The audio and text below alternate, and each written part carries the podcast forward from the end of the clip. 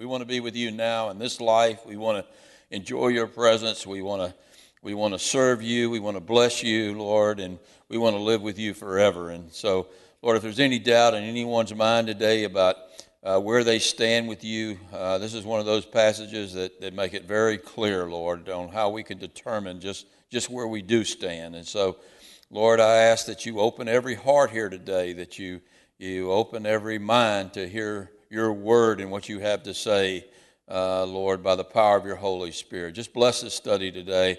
I ask it in Christ's name. Amen. Back when Pedro Martinez was in his prime, some of you know who I'm talking about when I talk about Pedro Martinez. He was a great pitcher for the Boston Red Sox and the New York Yankees. But when he was in his prime, uh, uh, he was he was a lights out pitcher, and uh, after he uh, shut down a, a particular team with his pitching, he would taunt them after the game. And one of his favorite phrases was, Who's your daddy? And what he meant by that, that wasn't, a, that wasn't a compliment. What he meant by that, who dominated you today? Who had power over you today? And uh, the answer to that rhetorical question was me. He's, in other words, I, I, I had power over you. I was your daddy today. And it's almost as if John asked that same question here today in our text in chapter 3 of 1 John. I mean, it's almost as if he's asking us, Who's your daddy? Who has power over you? Who dominates what you do and who you are? And uh, he only gives us two possible answers to that rhetorical question. One is the Lord, and one is the devil. You are either a child of the Lord or you're a child of the devil. Now, You'll see that's the way John puts it. I didn't make that up. So, so it sounds pretty harsh and it sounds pretty blunt, but uh, that's what he's going to be asking us today. Who's your daddy? Well, he gives us some clues. If you don't know who your daddy is, if you're not sure who your daddy is, he's going to give us some clues, and he's already given us some clues that make it real clear uh, or give you real clear criteria for identifying whether or not you're a child of the devil or you're a child of God. Remember some of those criteria he gave us? First of all, uh, if you're a child of God, you do not love this world. If you love the world, what did John say?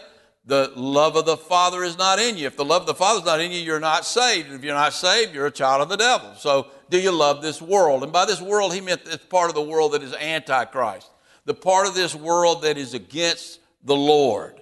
And then another criteria he gave is do you recognize truth? Can you distinguish truth from error?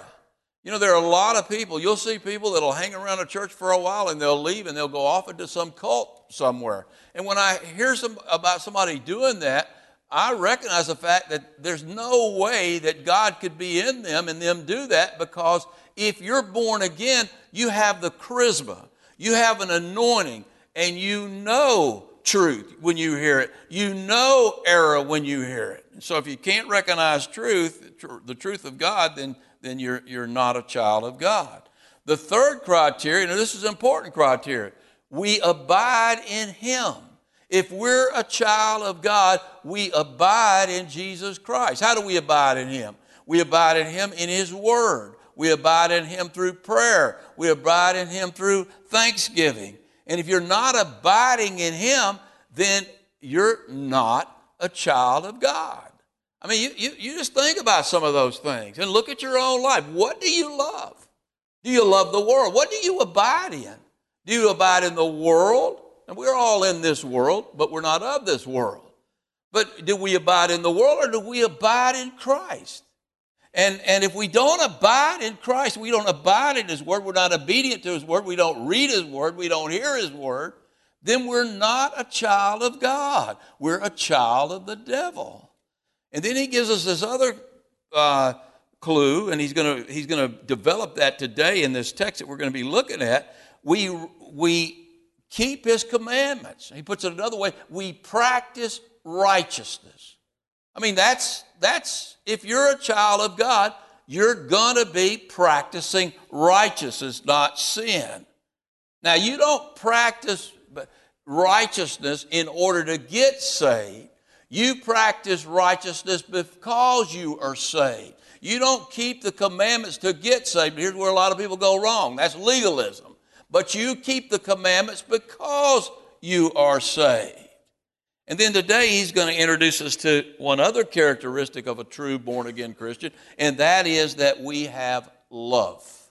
We have love, and not just any kind of love, not phileo love, not eros love. He's talking about agape love, divine love, where we love the unlovable, where we love especially the brothers and sisters in Christ. If, if you don't like the people in this room, if you hate the people in this room, I got news for you, you're not born again.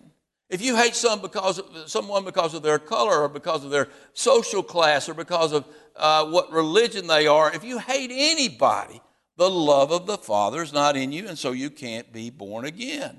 So, based upon those criteria that John has given us right here, let me ask you a question Who's your daddy? Who's your daddy? Do you meet those criteria? Who has power over your life? Who dominates what you are, what you do? Is it the world, yourself, or is it the Lord? If it's the Lord, hey, you're in good shape and you're going to enjoy this message. If, you, if you're not in good shape, you're going to squirm some as we go through this message. That's good. That's John's purpose. He wants you to squirm. John's not here being holier than thou. John's not here being condescending. That's not, that's not his purpose at all. His purpose is to make sure, to, to, to, to, so we all can make sure that we're truly children of God. And so we, we walk with God and we end up with God in heaven. We don't walk with the devil and end up with the devil in hell. That's his purpose here. And it sounds pretty harsh, but, but uh, we want to be sure. And so we want to we want to look at this. And he's going to develop this some more now as we come to, to chapter number three, verse number four. He's going to deal with the two main, the two main identifying markers of children of God. One is you practice righteousness, and two is that you have love. And he starts out, he, he, he wants to develop, he's already mentioned this, but now he's going to develop it a little bit beginning in verse number four. So go with, with to 1 John chapter 3 and look down in verse number 4. He says, Whoever commits sin also commits lawlessness. And sin is lawlessness. Now, I don't think you have to be brilliant to figure that out. But it's a pretty profound statement what John is saying right here because you look at in our society, what do we do with sin? We try to dress sin up. We try to hide sin. But John doesn't miss, mince any words right here. He says that sin is lawlessness. And lawlessness is rebellion against the commandments of God, which makes it rebellion against God. All sin is lawlessness. And God hates lawlessness, and He will have none of it in His presence. You, you know, people that think somehow when we go to heaven we're going to be free to sin, they're nuts. God is absolutely perfect and his heaven is absolutely perfect. And before he's going to allow us into his heaven, we're going to have to be absolutely perfect. And only he can make us absolutely perfect. But there's good news here. Look at the good news in verse number five. And you know, you who are born again, you know that he, Jesus, was manifested to take away our sins. And in him there is no sin. None. Zilch. Zero. Why did Jesus come forth to Bethlehem? What was his main purpose in coming to Bethlehem? So we could celebrate Christmas and put up decorations and have and, and give gifts to each other. Was that his main purpose? No, his main purpose was to take away our sins. You remember when the angel came to Joseph and, and told him about Jesus, the son that, that uh, Mary was carrying? Remember what he said? He said, She shall bring forth a son, and you shall call his name Jesus, for he will save his people from their sins. How can Jesus, how can Jesus save us from our sins? Well, first of all, he's God in the flesh. And second of all, there is no sin in him. Look at what John says. And in him there is no sin. God, Jesus has never sinned. Jesus didn't sin before he came to this earth. He didn't sin one single time when he was on this earth. And I got news for you. He hadn't sinned one single time since he's left to go to glory. And he will never sin. There is no sin in him. But here's what I want you to see. Look at what he says. He was manifested to pay for our sins. Is that what it says? What, let me ask you a question. Was he manifested to pay for our sins? Certainly. He is the propitiation for our sins. We talk about that big word propitiation all the time, but it was His blood that was the propitiation for our sins. But John, John says something more here. He's not just the propitiation for our sins. Now, that's where a lot of people get this gospel all wrong. They think somehow that Jesus came just to pay for my sins, and now, you know, I have all this liberty. I'm free to do whatever I want. Well, you are free to do whatever you want. But what you want to do if you're a born again believer is to do righteousness. You don't want to sin. And Jesus came to take away our sins, to put our sins away. He came to be more than just the propitiation for sin. He came to give us the Holy Spirit so that we have power over sin. Now, it would make sense. Stop and think about this. This is the point John's making. It would make sense if Jesus, who is God, came to take away our sins, to get our sins out of our life, and sin still in our life. There's something wrong with that picture. Because God gets what he wants. And if God is in me, he's going to get what he wants. He's not going to, he's not going to, he's not going to, uh, make me a Christian and give me His Spirit if I'm not willing to get rid of my sin. People miss the point of, of who Jesus is. Jesus came to get rid of our sin. And if you don't want to get rid of your sin, you can't be born again. And so when you're ready to get rid of your sin, when you're sick of your sin, Jesus comes into your heart and he doesn't just pay for your sins, past, present. He's not just going to glorify you and make you perfect in heaven. He wants to deal with your sin now. And if you're a born again believer, I got news for you. He's dealing with your sin now. I'll tell you what, he deals with my sin. He doesn't put up with much of my sin. I don't know about you. And if you're sinning and getting away with it, I, he's not there. He's not there because his whole purpose, he was manifested to take away our sin. That's uh, listen to what he says in verse number six. It says basically the same thing. He makes the same case. Whoever abides in him does not sin. Whoever sins has neither seen him nor known him. If he came to manifest, if he was manifested to take away our sins, and we're continuing in sin, I got news for you. We don't know him. We don't know him. People who call themselves Christians and continue in their sins, they don't know the Lord. They don't know him. I mean, he, what does it mean to abide in him again? It means to abide in his word. It means to, to, to, to walk with him and talk with him, to, to live with him in praise and thanksgiving uh, to, to be in constant prayer with the Lord. I mean, He's your fellow companion, He's Christ in you. And so you're walking with Him all the time. And if you abide in Him and He's perfect and sinless and He's there to take away sin, then whoever sins doesn't, He's not really there. They don't know Him, nor have they seen Him. Now, remember what I said last, week. last week. As a Christian, you can drift away from the Lord. I mean, sometimes we don't abide in Him like we should. And if you're not abiding, what are you doing? You're drifting. And, what, and when we drift, you know what we're drifting to? When you drift away from the Lord, I guarantee you, if, you, if you're a Christian, you've fallen into sin, here's the reason. You have, you have drifted away from the Lord. You're not abiding in the Lord. Because if you're close to the Lord and He's sinless and He hates sin and He's doing away with sin, then you've got a problem. But here's the difference between a Christian and a non believer if you're a Christian and you're drifting away from the Lord, can the Lord get you back? Yeah, here's a big stick, a big loving stick, and He can get you back. You know, John will tell us in chapter 5, you know what? There is a sin unto death. If God is disciplining you and trying to get you to give up your sin and you just refuse to give up your sin, there's a sin unto death. There's a point where God says, hey, I'm going to take you out of here in order to, you're going to lose your flesh, but in order to save your soul, I'm going to get you out of here. But a non believer, someone who calls himself a Christian, they continue right on in sin. And they don't really care that they're sinning. It doesn't even bother them that they're sinning. And you can call yourself a Christian till you're blue in the face, but if you're practicing sin, Christ is not in you. He can't be in you. You're not abiding in Christ. So when you see these people that call themselves Christians and they're living in sin, hey, man, you need to tell them that's not there's something wrong here. You need to read First John chapter 3. There's something wrong in your life. Bad wrong in your life. Little children, he says in verse number 7.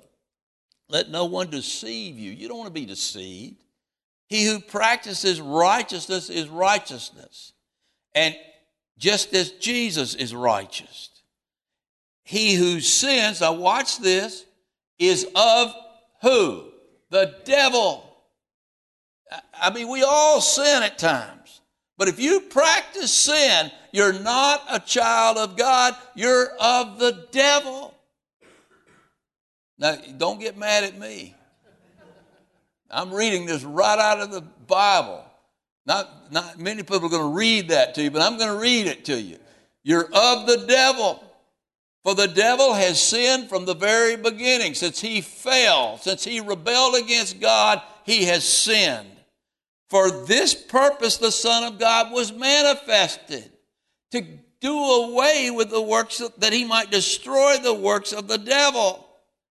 So if you're still living like the devil, Christ is not in you. That's what he's saying right there. And you can call yourself a Christian until you're blue in the face, but if you're still living like the devil, you're of the devil. You're not of Christ. And Christ is not your, your daddy, the devil's your daddy.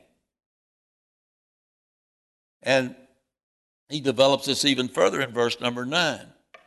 Whoever has been born of God does not sin, not at one iota. Do you know that the new nature in you when you're born again cannot sin? That's why there's this battle going on between your flesh and your spirit. When you're given, if you got no battle, you're not saved. I'm not saying that again to condemn you, but there's a battle because the flesh does not get redeemed in this life. It never gets redeemed. And that your mind does not get redeemed. All those things I did before I got saved for those 40 years, right there in my mind. They pop up in my dreams.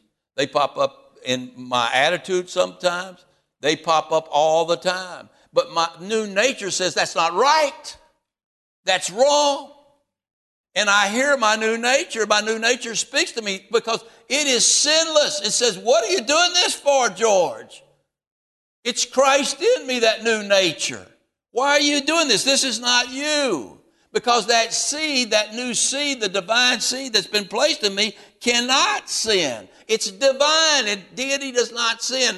God does not sin. Jesus, in Him, there is no sin. No sin. And that's why you have this battle between the spirit and between the flesh. Now, when He says we have a divine seed, we had this new seed. What do seeds imply? When you take a seed, what do you do? You plant that seed in the ground.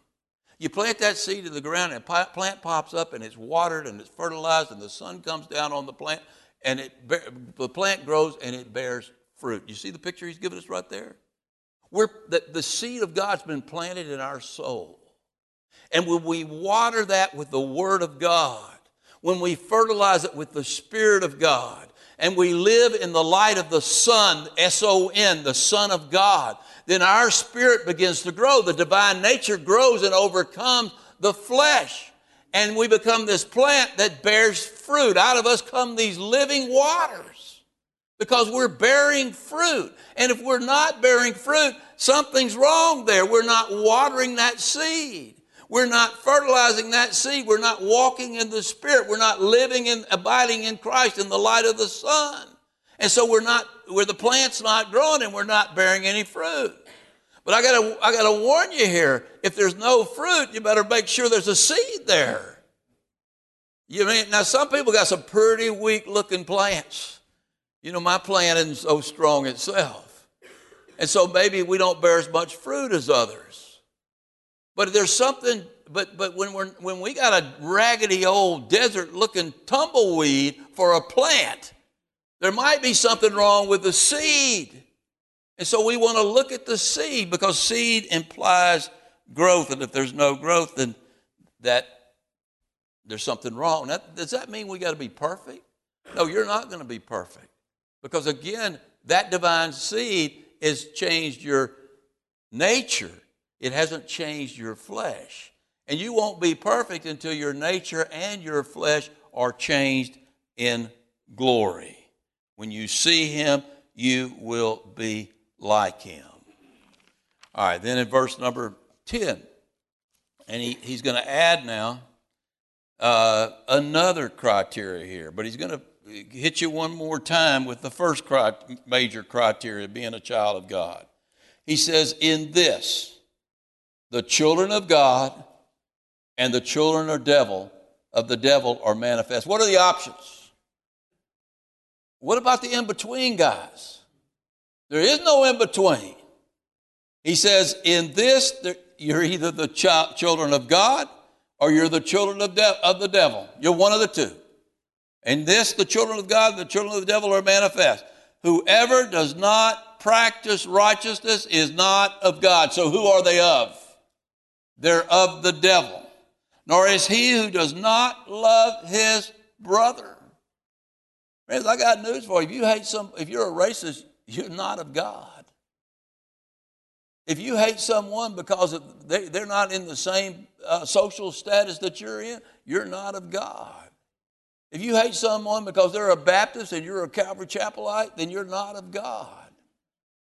If you hate someone because they're a Muslim, that's okay. No, that's not okay either. And that's where it gets tough. It's where it really gets tough. So look there in that verse. He gives us the two main identifying marks of a child of God. And we want to make sure we're children of God. We practice righteousness. Not perfect, but we practice righteousness. And then he has this new one here. We have love. We have what kind of love? Agape love. And there's no in between. You know, someone at this point might say, well, wait a minute now. I don't agree with that. Uh, uh, where do I fit in here? because I'm not a Christian, but I'm certainly not a child of the devil. Well, I got news for you. If you're not a Christian, you are a child of the devil. And I don't say that again to put you down because how many of you were children of the devil at one time in your life? How many of you still are? Well, don't raise it. Don't leave. I was trying to make a trick question out of that and I didn't do it right. Jesus said it like this You're either for me or you're against me. You're either of Christ or you're antichrist. You're either on my side or you're on the devil's side. You're either a Christian or you're, you're antichrist. You're either a child of God or you're a child of the devil. And again, that sounds pretty harsh and judgmental. And if you're here today, again, you're, you're not born again, I'm not picking on you. Because, uh, man, you talk about a child of the devil. I lived for the devil's glory for 40 years of my life, so I know what it's like. Until you reach the end of that rope and you just get tired of that life and you realize that it's destructive. And it's not only destroying you, it's destroying everyone around you. You say, I want to give that up. And when you give that up and you let go of that rope and you fall in the arms of Christ, then you become a child of God. And that's what you want to be. He says, he says in verse number 11, For this is the message that you have heard from the beginning, that we should love one another. When was the beginning? What's the beginning he's talking about here? He's talking about way back when Adam and Eve were put on this earth. The message God gave them from the very beginning was that you are to love one another. You don't see it there in the text, but I'm sure He told them that. That's what He put in their heart before they fell. They did love one another with unselfish love. Uh, but you, some scholars would say, no, that's not the beginning. The beginning was when Jesus gave that new commandment. Remember when Jesus said, A new commandment I give you? And what did he say? That you love one another. So that could be the beginning. And then, you know, I would take the, make the case that the beginning is when we get saved. It's given, that commandment is given to us. We can only understand that commandment when we're truly saved. And let me explain why I believe that way. Because what kind of love is this? Is he talking about eros love, this love that you have for, for, for your spouse or for your lover, you know, this, this sexual love? Is that, is that what he's talking about? No. Is he talking about, or love you have for hamburgers? You know, I love McDonald's or I love uh, uh, Burger King, whichever is your choice. I don't love either one of those, but, but uh, uh, that's eros love. And then there's phileo love. A lot of people have phileo love. That's brotherly love. Well, you kind, you know, you, you, you live with your neighbor pretty good. You, you say hi to your neighbor. Uh, you, you, you treat people pretty good. That's, that's phileo love. But that's not the love he's talking about either. He's talking about agape love. What kind of love is that? That is selfless love. That is divine love. How can you get divine love if the divine doesn't inhabit you? You can't have it. You don't even know what it is. People don't understand agape love until they're truly born again. You must be born again in order to have agape love. So for us, the beginning was of agape love was when we were saved. If you're un, unregenerated, then you, you can't love with agape love. It's when you're when God saves you and changes your heart. That's when you understand what it means to have agape love. Do we always love? Do Christians always love with agape love? No, but we understand what it means. We know that we need to be a lot less selfish and a lot more giving and a lot more kind and a lot more forgiving. We didn't know that before we were born again. Before we were born again, even our charitable acts towards others were, were rooted in self centeredness. We did them so we could be seen, or we did them so we could feel good about ourselves, or we did them so, so uh, we could get something in return. But once we were born again, we understood what, what the joy of giving. We understood what it was to be kind to others, to be merciful to others, to be forgiving to others. Look, if you're in this room today and you call yourself a Christian and you're holding a grudge against somebody and you've been holding it for years, I'll tell you right now, you're not born again. You can't do that and be born again. You can try to do it, but you really your heart can't do it. Your heart can't be in it because you have the heart of Christ. You've been regenerated. You've been changed. You're a new creation. All, th- all those old things have passed away. Behold, all things have become new. And the newness that's in you is a kind heart, a forgiving heart, a merciful heart. If you show no mercy to people, you're not saved. If you show no kindness to people, you're not saved. If you're unforgiving, you're not saved. Even the Lord's Prayer, we're to ask for forgiveness as we forgive others. That was the point Christ was making in the Lord's Prayer. If you can't forgive others, you might as well not be praying to God. You might not well be asking for forgiveness. But when you ask for forgiveness for yourself, your heart is changed. You're given a new heart. And that new heart is a forgiving, kind, merciful heart. You've been totally changed. And if you're not changed, I'll tell you who you're like. You can be as religious as you want. You can dress up as nice as me and Don. Don's trying to outdo me today, but he's, I think he might have. He, he's the only one I want you to know that's gotten the point I've been trying to make to all you guys. Shows you how much influence I have. At least I have some influence over Don. I, I'm just playing. You don't have to wear a tie to be saved. That's not in the criteria. But let me tell you you're like. A real, a real, it's a real strange guy because he actually if on the surface, a lot of people say he did better than his brother. You're like Cain. You remember Cain? You remember Cain? You know, there's some characters in the Bible we all need to study from time to time Saul, Judas, Hophni, Phineas, Cain. You know, because there's a little of all, little of those guys in all of us. And so sometimes, you know, you, you, it's, it's, a good thing to study them. And Cain's one of them. Look at verse number 12. Listen to what he says. Not as Cain, who was of the wicked one. Who was his daddy? The devil. He was of the wicked one. And he murdered his brother. Look, the whole point here is not about him murdering his brother. I don't want you to miss the point. That's not a good thing to do to murder your brother. But, but that's not the big sin that Cain had. Look at what he says. And he murdered his brother. And why did he murder him? Here's what you want to see. See, it's not the murder that made Cain of the wicked one. He murdered him because his works were evil. They were of who? The wicked one. They weren't of God. His works were evil. Now, you got to go back to the story of Cain. You remember the story of Cain. You remember God received offerings from Cain and Abel. And Cain brought an offering. And man, I got to tell you, it, he brought the best of his crops. You know how hard it is, if any of you ever had a garden, you know how hard it is to produce crops? What's harder, to produce crops or to kill a little lamb? I'll tell you what, it takes a lot more effort to, kill, to produce those crops.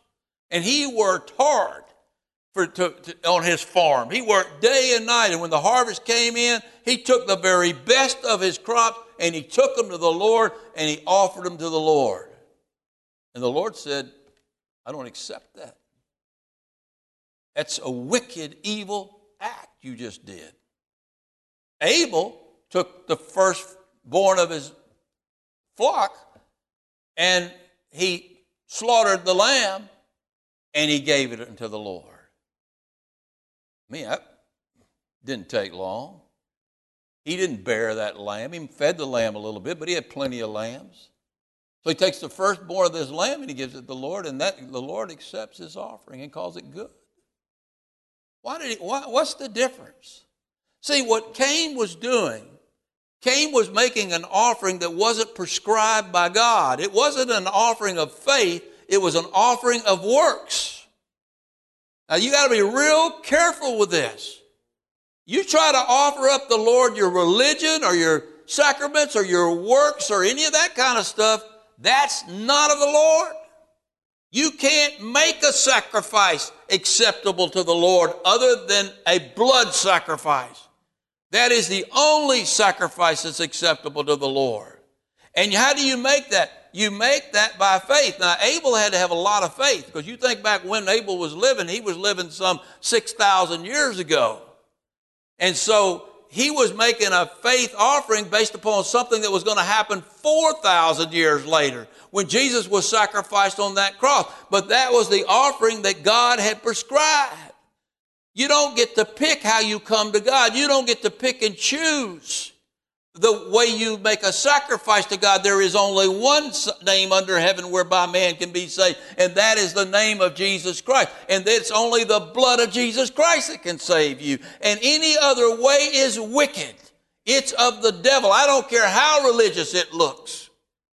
God does not accept our religious works. He doesn't want our religious works. He only accepts one thing, and that is faith in that sacrifice that Jesus Christ made on that cross. Faith in that blood that cleanses us from all unrighteousness. And that's it. And, and you might give him everything you have monetarily. You might give him every bit of your time. You might go up and become a, a, a priest up in a monastery somewhere and spend the rest of your life praying. But it's not doing you a bit of good if you're not covered in the blood.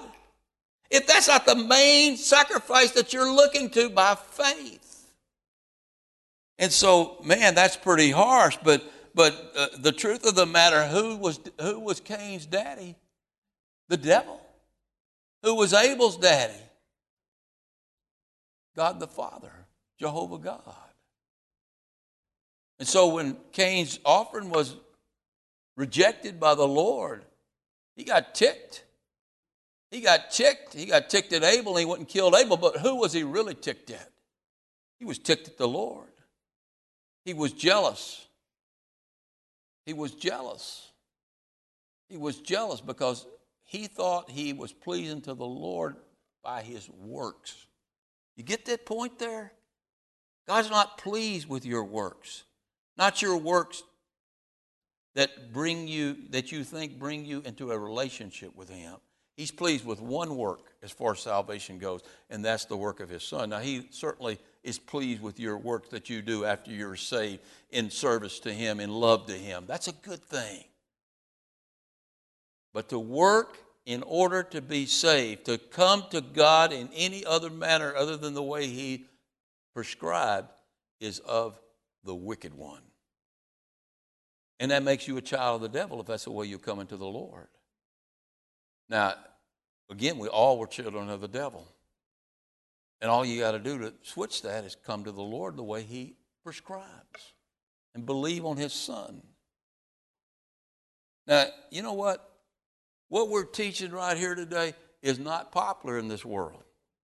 It's not going to win you any popularity contest if you if you believe this and you teach this.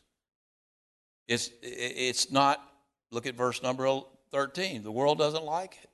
Do not marvel, my brethren. Now he's speaking not just to little children who might be saved or not, might not be saved. He's speaking to those of you who are born again. Don't be surprised. Don't marvel if the world hates you. In fact, you want one of the distinguishing characteristics of a true born again believer? The world will not like you. Because for the most part, who's the world's daddy? The devil. Who's your daddy? Christ. They hate Christ. They hate the Father. They hate him. They might say, might make token words toward God, but you name the name of Jesus in this society, and people hate that name. They hate it. And if you're living for Christ, if you're a witness of Christ, I got news for you, they're going to hate you. Jesus said, you know, if they persecuted me, don't be surprised if they persecute you. In fact, be surprised if they don't. There's something wrong.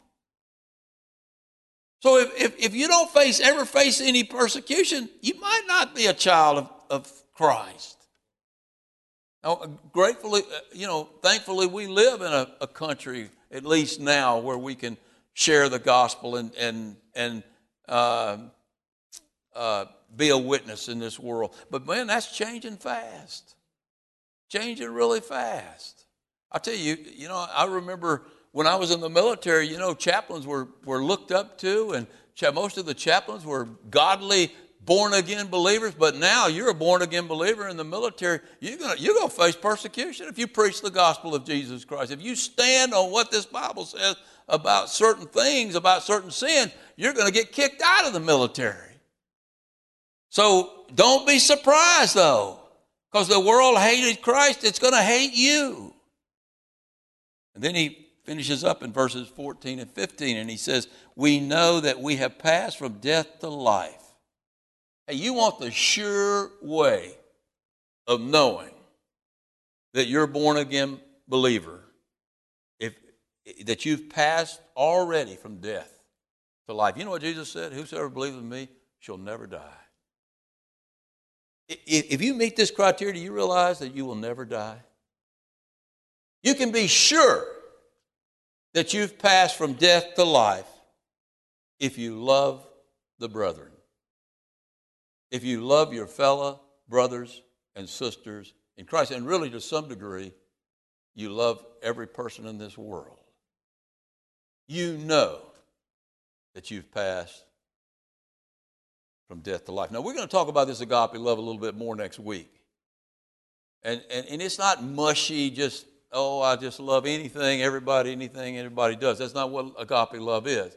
But there is this sense of mercy and kindness and goodness towards others. If your heart's like that towards people, even though it's your flesh isn't, you know you've passed from death to life. You're going to live forever. If you still harboring hate toward people because of their race, because of their gender, because of their, and I'm talking about male and female here, uh, because of their, because of their, again, their social status or any of these, their age or whatever, then or you're you holding unforgiveness towards others, then maybe you haven't passed from death to life. You know. You know what? I, I, am not the most loving guy in the world. I mean, I don't exercise love like maybe I should, but boy, I know the difference between the way I was before I was saved and the way I am now. And there is a big difference. There's a big difference. And you know that if you love the brethren. He who does not love the brother abides in death. Who's your daddy if you, if you, if you love the brethren? Christ is your daddy. Christ is the way, the truth, and the life. The only way you can have life is to abide in Christ. If you're abiding in hate and unforgiveness and meanness, then and bitterness and all of those things, then eh, against other people, then hey, that's not Christ. So it's not Christ abiding in you, it's the devil abiding in you. Whoever hates his brother is a murderer. And you know that no murderer has eternal life abiding in him. You get that? You hate your brother. It didn't say you kill your brother. Cain was a murderer before he killed Abel. He murdered God in his heart. If he could have killed God, he would have killed God. But he could only kill Abel. And when your heart's that wicked, you know it's not a heart of God, it's a heart of the devil. Jesus said this in the Sermon on the Mount. He said, You have heard it said of old that you shall not murder, and whoever murders is in danger of the judgment. But I say to you, whoever is angry with his brother without cause has already committed murder in their heart. They're a murderer. And if you're a murderer, murderers aren't going to heaven. If you're still a murderer, murderers, there are murderers who have been saved who will go to heaven. But if your heart is still a murderous heart, you're not going to go to heaven. You're not going to make it because you haven't passed from, from death to life. So, who's your daddy? Jehovah God or the devil himself? You know, I think just about, you ask that question to just about anybody in this church, Jehovah God. I think if you ask that question to about, to about anybody in America, a lot of people don't even know who Jehovah is, but if you ask them who's your father, God or the devil, they'd all say God. Almost all would say God. In fact, there was a recent poll that came out. These polls, you know, we learned about polls in the presidential election. So you can't take put too much uh, credence in polls, but but uh, there was a recent poll that came out, a Gallup poll that I saw the other day that said that 77% of Americans, that went from 60% I saw about two months ago, but 77% of Americans claim to be Christians. 77% of Americans. Now I'm looking at these criteria that John gives right here for children of God, and I got to believe that percentage is way, way too high. I don't believe that 77% of Americans abide in Christ. I don't believe that 77% of Americans practice righteousness.